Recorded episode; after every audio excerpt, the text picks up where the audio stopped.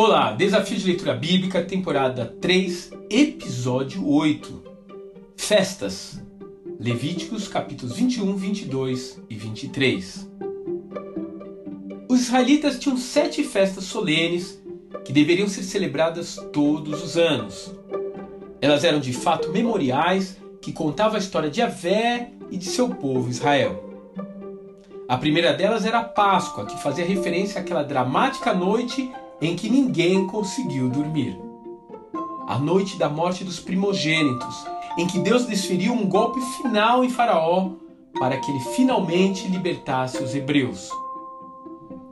Ela também era chamada de Festa dos Pães Asmos, pois nesse período os israelitas comiam pão sem fermento, também em memória da saída do Egito, quando o povo recebeu ordens de sair com pressa e, obviamente, não havia tempo para ficar esperando uma massa de pão crescer. Já a festa das primícias marcava o início das colheitas e era o dia em que as famílias traziam os primeiros feixes de cereais colhidos como um sinal de gratidão e confiança em Deus. Ela acontecia imediatamente depois do sábado do final de semana da Páscoa. A festa das semanas ou festa da colheita era comemorada 50 dias depois do sábado que precedia a festa da colheita e por isso, no Novo Testamento, ela é chamada de festa de Pentecostes, que significa 50 em grego.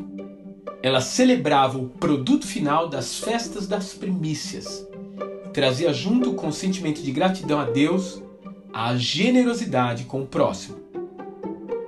A seguir temos a festa das trombetas, o chofarote, que marcava o início do último ciclo de festas anuais do povo de Deus também chamadas de festas de outono.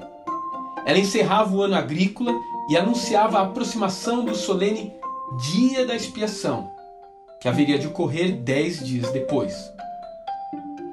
Finalmente, cinco dias após o Dia do Perdão, aconteceria a festa dos tabernáculos ou das tendas, um memorial que os israelitas deveriam fazer do período em que moravam no deserto e por isso eles passariam uma semana habitando em barracas e abrigos feitos de galhos de árvore e de palmeiras.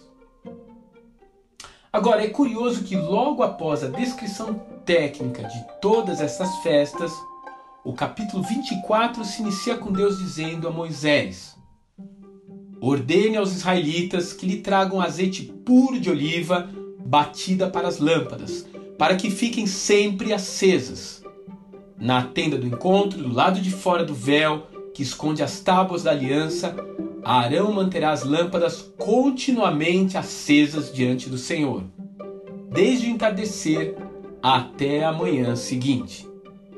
Este é um decreto perpétuo para suas gerações. Mantenha sempre em ordem as lâmpadas no calendário de ouro puro perante o Senhor. Levítico, capítulo 24, versos de 2 a 4. Tem-se a impressão aqui que o autor do texto sagrado estava chamando a atenção dos israelitas de volta às obrigações e atividades diárias, em contraste com todas aquelas celebrações festivas. E talvez, quem sabe, isso também não tenha uma lição para nós. Um lembrete de que memoriais como casamentos, batismos, Páscoa e Natal são importantes e devem ser celebrados. Mas o relacionamento pessoal com o Eterno se desenvolve longe das aglomerações, no sublime ambiente da meditação, na busca diária do azeite mais precioso, na presença do Deus que manterá acesa a lâmpada das nossas almas. Que Deus te abençoe e até amanhã. Thank you